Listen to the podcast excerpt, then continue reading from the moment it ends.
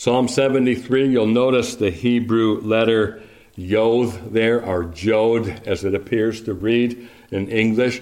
Could I point out to you what I'm sure I do any time I'm in the 119th Psalm, is that you not only find these 8-verse sections throughout the Psalm, but if you were able to view these verses in their original language, you would note that every verse in this section, Jod, begins with the letter Jod or Yod. So it is really something of a literary masterpiece as well as God's inspired word. And as I point out, I think each time too, that with the exception of one verse, this entire psalm, all verses in it, all 176 verses in it, are prayed to God. Following about a 3-verse prelude, so to speak, the entire psalm, with one exception, the exception of one verse, everything is addressed to God. So this is a prayer. And you'll notice this right off the get-go. Verse 73, you'll see that the psalmist is talking to the Lord. Thy hands have made me and fashioned me. Give me understanding that I may learn thy commandments. They that fear thee will be glad when they see me, because I have hoped in thy word. I know, O Lord, that thy judgments are right, and that thou in faithfulness hast afflicted me. Let, I pray thee, thy merciful kindness be for my comfort, according to thy word unto thy servant. Let thy tender mercies come unto me, that I may live, for thy law is my delight. Let the proud be ashamed, for they dealt perversely with me without a cause. But I will meditate in thy precepts. Let those that fear thee turn unto me, and those that have known thy testimonies. Let my heart be sound in thy statutes, that I be not ashamed. Amen. We know the Lord will add his blessing to the reading of his word for his name's sake. This is a psalm, the entire psalm, about God's word, God's law, God's statutes, God's ordinances.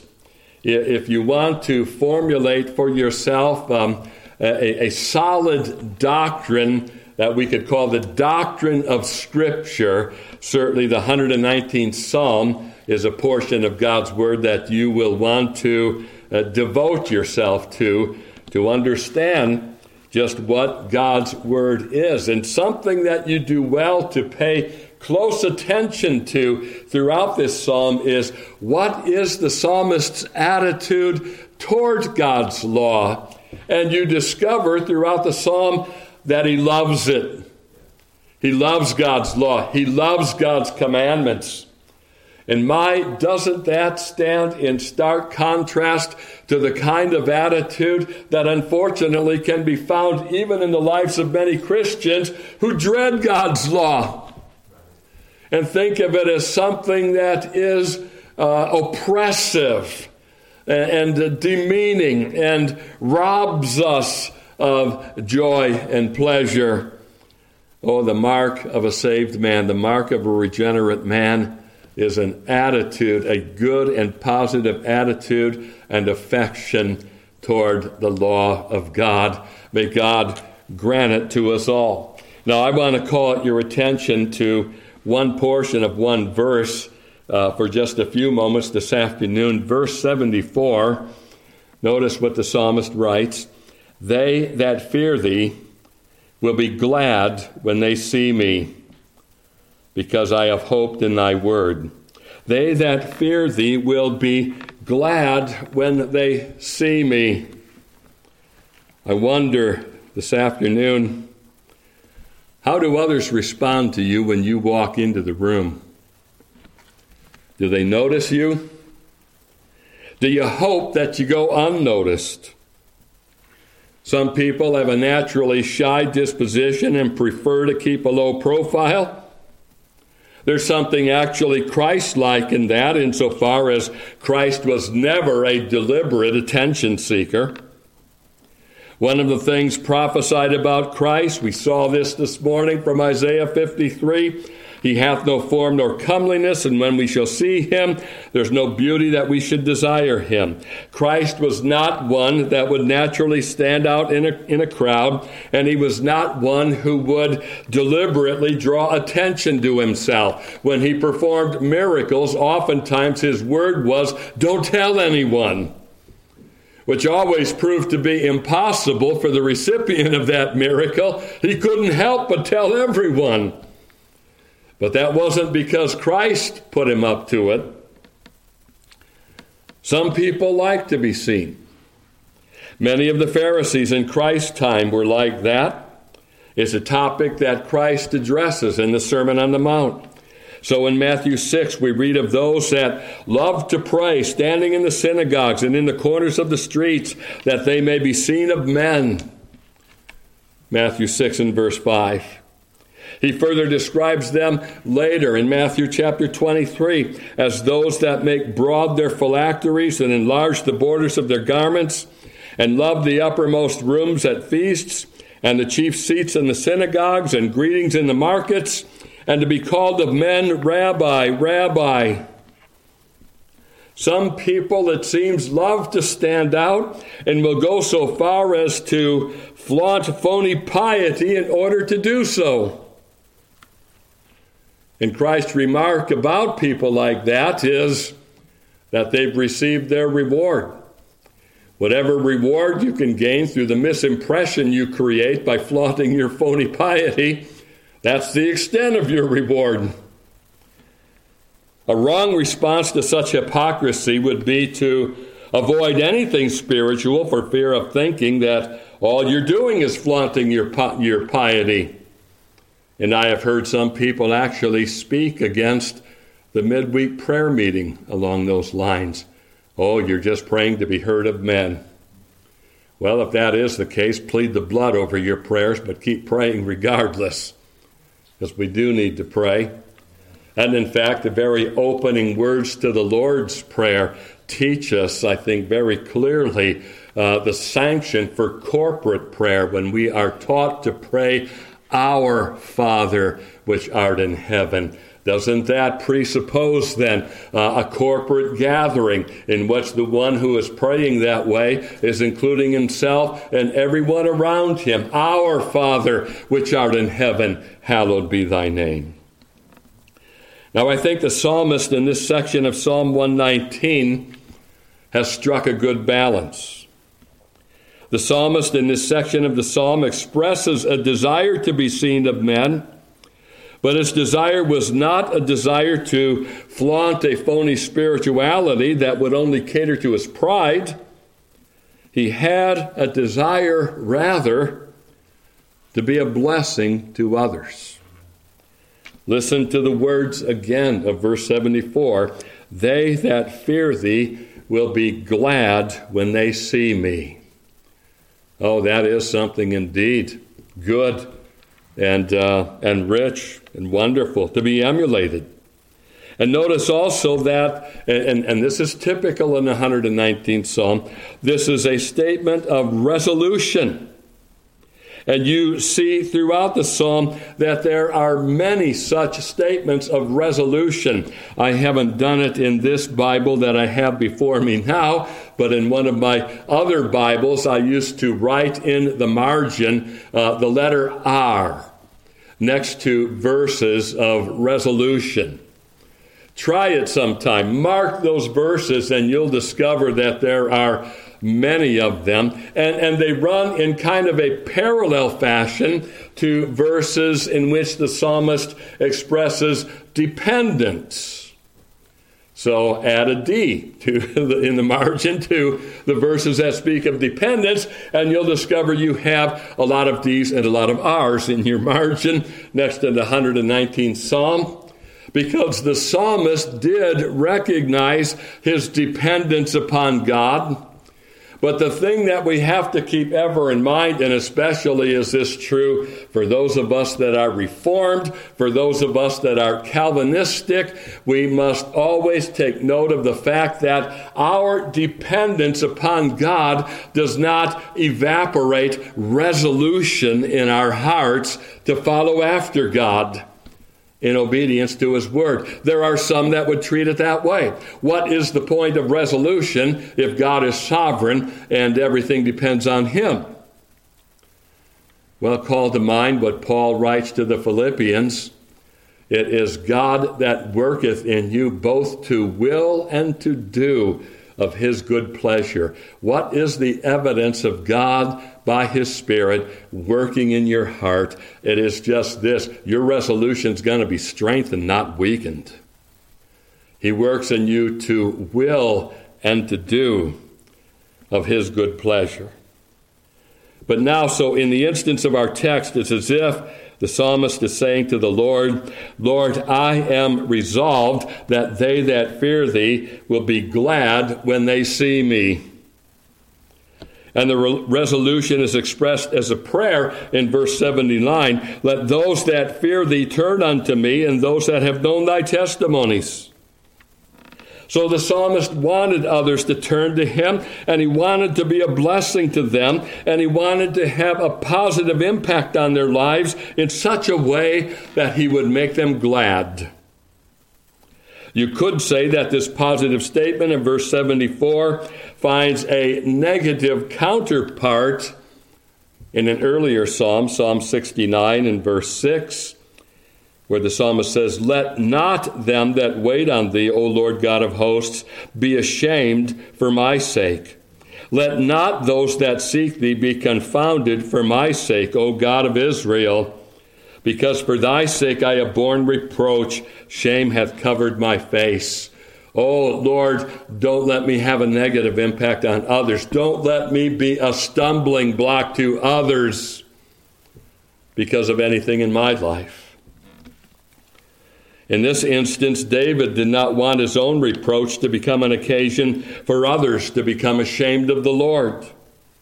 He evidently felt a sense of dread in causing others to be pulled down from the Lord. I think the Apostle Paul, you might argue, felt something of the same thing when he would write to Timothy and exhort him, don't be ashamed of the testimony of our Lord. Just because I've been arrested and I'm committed to prison, don't you be ashamed of the testimony of the Lord because of the reproach that's come upon me. Oh, that such a sense of dread might be keenly felt among Christians today. Lord, don't let me make others ashamed of thee. But, on the contrary, let those that fear thy name be glad when I come into their presence. So taking the two statements together, Psalm 69, Psalm 119, we could say that the psalmist didn't want others to be hindered by him. He did not want them to become ashamed of the Lord because of him. Instead, he desired that those that feared the Lord would be glad upon seeing him. Simply put, these verses express the desire to have a positive impact rather than a negative impact upon other Christians. So I want to focus today for a few moments on the positive impact that the Christian should have on others. We should make these words in verse 74 our resolution. I know we're a little bit beyond New Year's resolutions, okay, but we don't have to restrict ourselves to resolutions only on the beginning of the year. Let this be our resolution. They that fear thee will be glad when they see me, because I have hoped in thy word. So I'd like you to consider the theme this afternoon, then, of making others glad. How can we make others glad? The question I want to endeavor to answer here this afternoon. First of all, if we're going to make others glad, we must target the right people. We must target the right people. Note from the words of our text that it is a particular people that the psalmist resolves will be glad when they see him. They that fear thee, he says, will be glad when they see me. And again, verse 79, let those that fear thee turn unto me. Here then are the kinds of people that ought to be targeted by the Christian.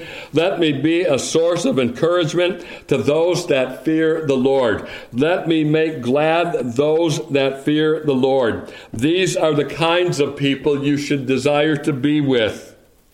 And it is unfortunately not as common a phenomenon as you would hope for and expect in many Christian circles today.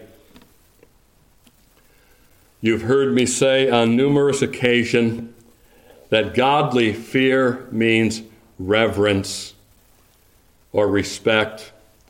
Reverential awe is a common phrase that theologians, preachers, commentators use to describe the fear of the Lord. It doesn't simply mean that we're to be afraid of God when we use that phrase, but neither do we deny that there is an element of fear or fright that leads to godly fear. Whenever I think on this subject, my mind is drawn to Mount Sinai in Exodus chapter 19.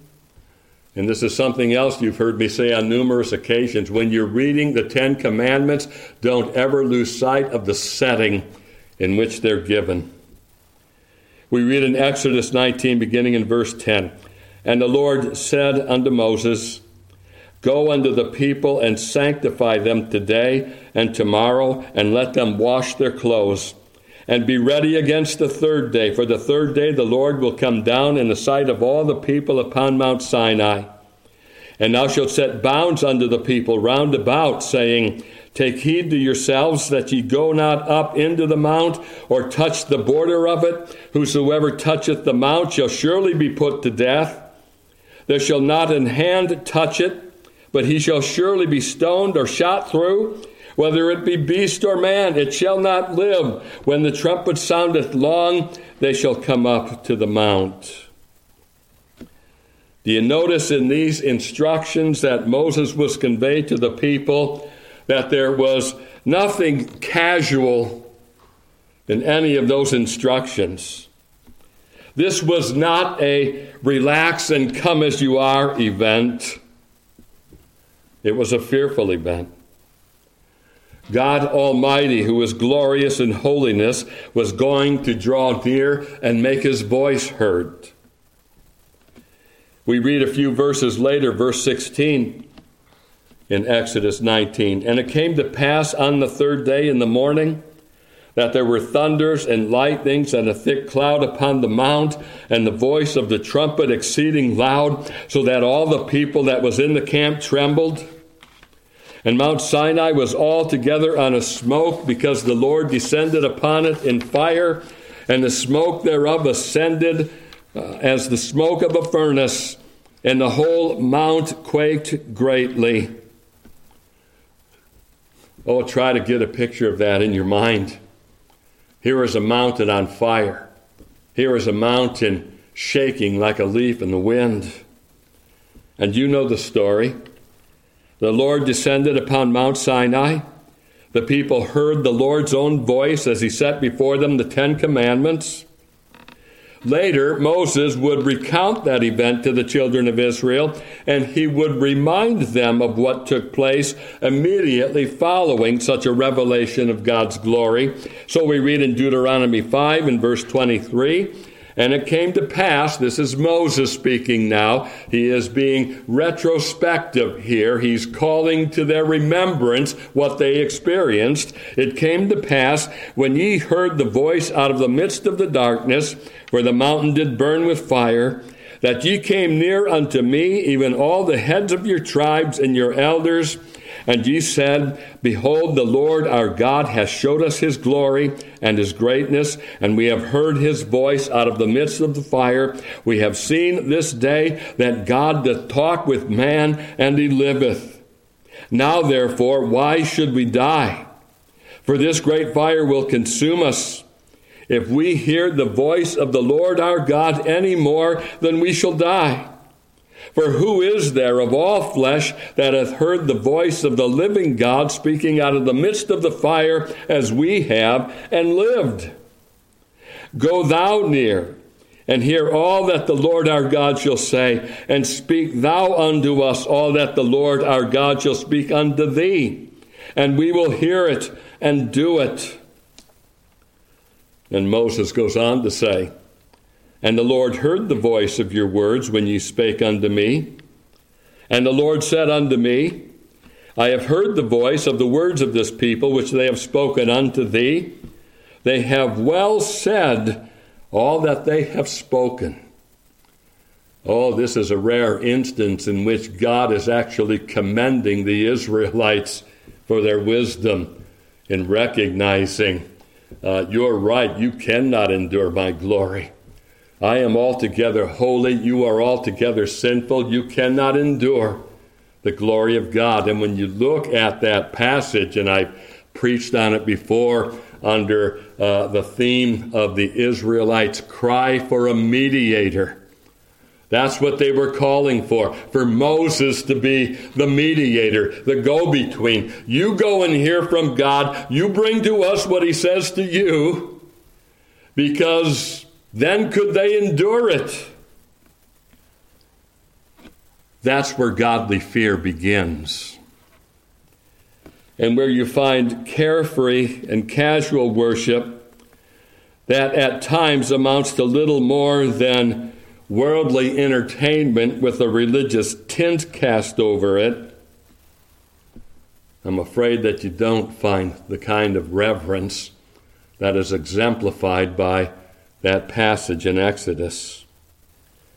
Those that fear the Lord reverence the Lord. They find themselves compelled to bow before Christ in deep and solemn humility, which then leads to praise and thanksgiving when you consider that God Almighty, who is glorious in holiness, has accepted us into his presence on account of Christ's atoning death.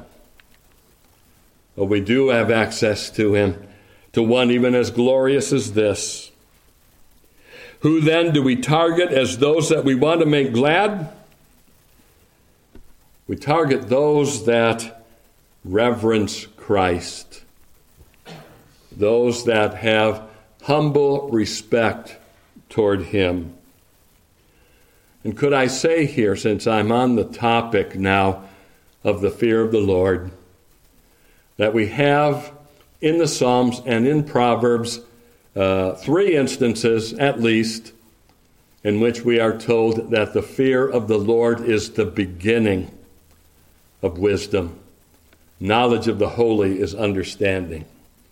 Which means then that if you are lacking in this godly fear, you have not begun to know the fear of the Lord. This is the beginning point. The beginning of the race, you could say. What kind of a race can you enter in which you never even approach the starting line? The fear of the Lord is the beginning of wisdom. We target those then that take holiness seriously. We target those that are genuinely humble, who do justice and love mercy.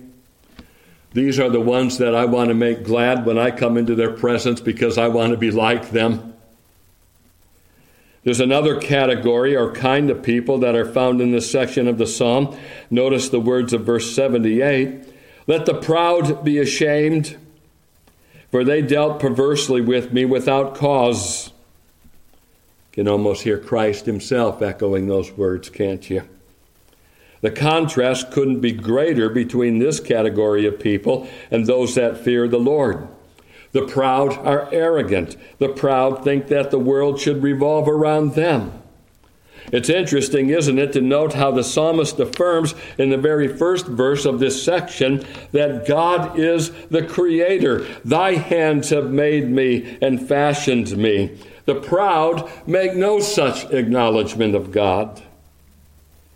Their dealings are perverse. The word perversely means to be bent, to be crooked, or to bend or make crooked, to pervert.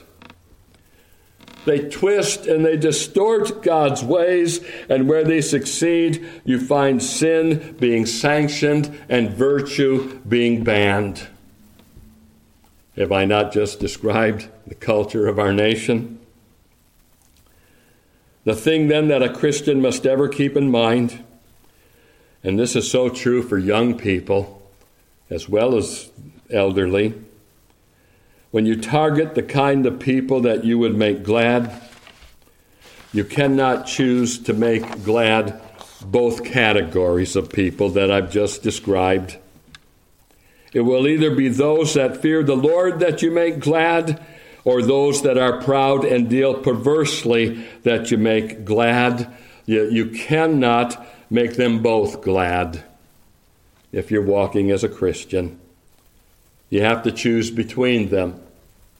Sinners are glad to have you. They're especially glad to pull Christians into sin. Listen to the words of Proverbs 1.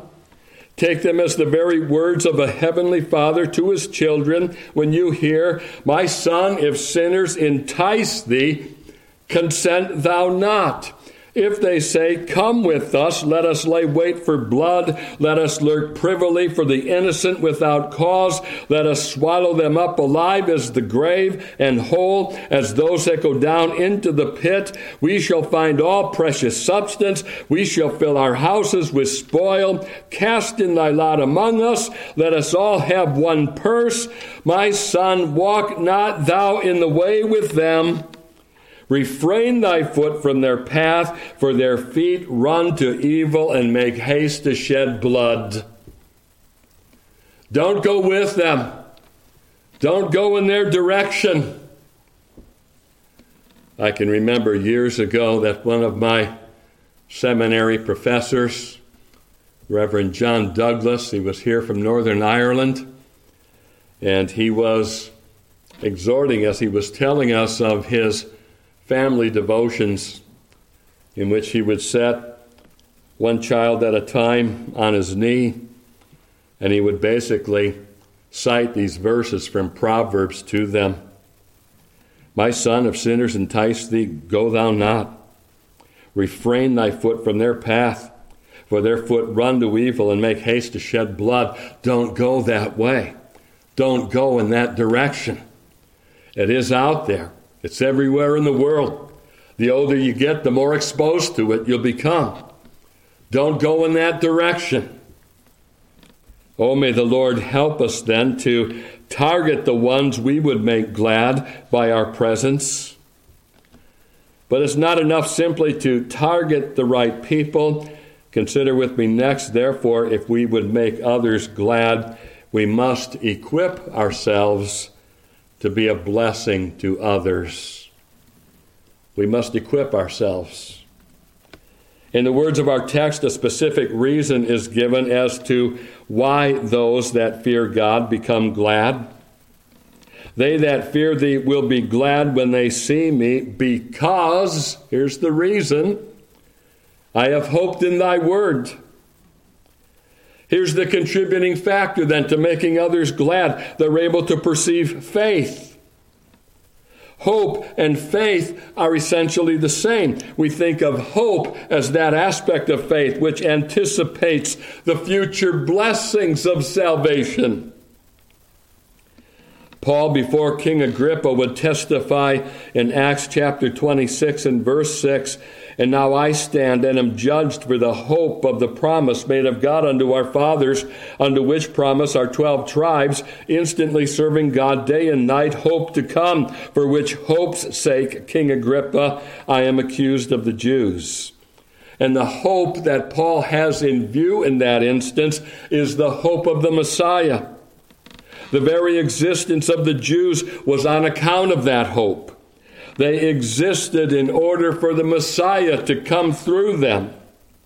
For thousands of years, such a hope was the source of their spiritual vitality. Here is an example of hope being realized, for the Messiah has come. Our hope today is in accordance with everything that was accomplished by Christ's first coming and in everything that is anticipated in connection with his second coming. So Paul writes in Romans 5 and verse 2, by whom also we have access by faith into this grace wherein we stand and rejoice in hope of the glory of God. We are anticipating things to come. We are anticipating that on that judgment day, and I'm referring now to one of my favorite Shorter Catechism questions, question 38, that asks the question, what benefits do believers receive at the resurrection? And here is our hope. At the resurrection, believers being raised up in glory shall be openly acknowledged and acquitted in the day of judgment and made perfectly blessed in the full enjoying of God forever.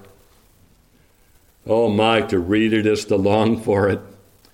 To read it is to hope for it. We hope to be owned by God on that day. We hope to be acknowledged and acquitted. And our hope, obviously, is not because this will be something that we have earned, but it will be something that Christ has won for us by his life and by his death. So we anticipate the glory of God. We look forward ultimately to the glory of God. We suspect that in the end it will be the cause of Christ that prevails in this sin-cursed world. And by the way, don't ever lose sight of that when you find yourself being so overwhelmed by all the gloom and doom that is in the world today. And I'm not saying don't be oblivious to what's going on, but don't let your heart be dominated by it either, because in fact, Christ's kingdom is what prevails in the end. We rejoice to know that every knee will bow to Christ, every tongue will confess that Jesus Christ is Lord to the glory of God the Father. Every Muslim leader, every Muslim follower, Muhammad himself, every follower and leader in every false cult and religion, they will all bow the knee to Jesus Christ and confess that he is Lord of all. This hope is further brought out by Paul in Galatians chapter 5 and verse 5, where he writes, for we, through the Spirit, wait for the hope of righteousness by faith. Here is an aspect of our justification that looks ahead.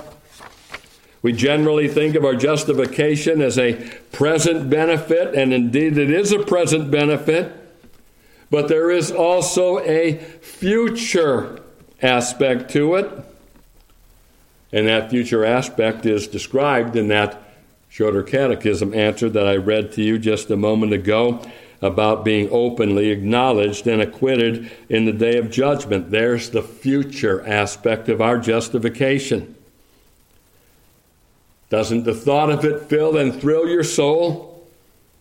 On that day when sin will be revealed, when the secrets of men's hearts will be openly manifested, and all men from the least to the greatest will give account of themselves before God, on that fearful day, that deep down dread of the world, you will find yourself instead openly acknowledged and acquitted. I love how Paul expresses this hope in Philippians 3 in verse 8, where he says, I count all things but loss for the excellency of the knowledge of Christ Jesus my Lord, for whom I have suffered the loss of all things, and do count them but dung, that I may win Christ and be found in him, not having mine own righteousness, which is of the law, but that which is through the faith of Christ, the righteousness which is of God by faith. That's what I hope for. That's what I anticipate and expect. This is what it means to hope in God's word then, to hope for the glory of God, to hope for the righteousness which is of God by faith, the hope of the gospel it's called in Colossians 1:23, the hope of salvation, 1 Thessalonians 5:8, the hope of eternal life, Titus 1 and verse 2. Now let me focus for a moment on a very practical aspect of these gospel blessings. Our text says, "They that fear thee will be glad when they see me, because I have hoped in thy word." We've seen a little bit about what that hope encompasses. The challenge that the text presents to us is this: when others see you, can they tell that the hope of God's word is the controlling factor of your life? Can they tell, in other words, that your life is dominated by the expectation that the glory of God will prevail? To see and hear some Christians, you would think that all is lost and the devil is won. There are those that are dominated so much by all the terrible and sinful things going on in the world today that there's no way you could say of them that their presence makes others glad. On the contrary, their presence seems to pull others down to the same level of despair and discouragement that they find themselves. They're so downcast and pessimistic that you would avoid them if you could do it without being blatantly rude. It seems that all they can talk about is how awful the situation in our world is. There's the legally sanctioned sins of sodomy and abortion and the woke mentality. There's our woeful economic situations, which by their account will only get worse. There's the political realm, the pathetic realm of politics that leads you to put your hope in a candidate only to discover eventually that he's pretty much like the rest of the politicians in our nation's capital. There are constant conspiracies taking place that are only going to lead to the further oppression of Christians and the sanctioning of sin. I have known people. One particular person comes to my mind. I won't name any names. Some of you might remember this person if I were to name a name. This person seemed to find some kind of perverse pleasure in discovering conspiracy themes by which she could frighten herself. Oh my. And that makes others glad? Are those the things that dominate your heart this afternoon? And again, I don't want to be misunderstood here. I'm not suggesting that as Christians we somehow inoculate ourselves from what's going on around us by trying to live like ostriches with our heads stuck in the sand, so to speak. Nor am I suggesting that we try, as some Christians try, to adopt a form of monasticism that compels us to build invisible walls around ourselves that would shut everything out and shut ourselves in. When you think about it, what could be more dreadful than being shut in with yourself? I'm only asking now whether or not the sinful condition of the world dominates your heart, or the hope of God's word dominates your heart. If it's the condition of the world, then small wonder that your presence would fail to make others glad. The problem at the end of the day for people I've been describing is that they're governed more by sight than they are by faith. You're assigning a reality to things you see that has become a more ultimate reality than the way things really are. And you've assigned to the realm of spiritual truths a sort of ambiguity that practically reduces your faith to a belief in cunningly devised fables. You're being dominated by a mindset that has things completely turned around. Paul writes to the Corinthians in 1 Corinthians 4 and verse 18 that the things which are seen are temporal, but there are those that treat them as if there was some kind of eternal ultimacy to them. But the things that are not seen are eternal, Paul goes on to write, but you may be treating them as if they were so distant as to make them questionable or barely true at all. If you would rise to the challenge of the text, therefore, and make those that fear the Lord glad by your presence, then it must be the truth of God's word that comes to dominate your heart. Look at what the psalmist says, verse 76. Let, I pray thee, thy merciful kindness be for my comfort, according to thy word unto thy servant. Let thy tender mercies come unto me, that I may live, for thy law is my delight. Focus especially on those words, let thy tender mercies come unto me, that I may live. Is this not tantamount to praying? O Lord, let the grace and mercy and love of Christ, who gave himself for me, be the dominating power by which I live.